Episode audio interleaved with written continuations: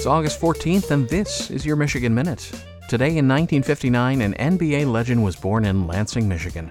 Five time NBA champion, 10 time All Star, three time MVP, and three time Finals MVP, Earvin Johnson, whose nickname Magic came thanks to Lansing State Journal reporter Fred Stabley Jr.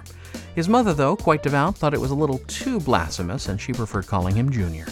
Either way, happy birthday, Magic Johnson.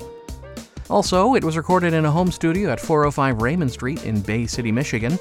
The song, sung by the children of migrant workers who'd settled in Bay City, would climb the charts in 1966 to become the number one single on the Billboard charts.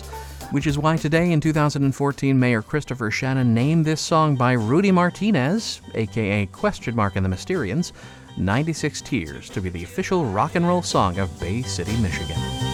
96 years. And that is your Michigan Minute.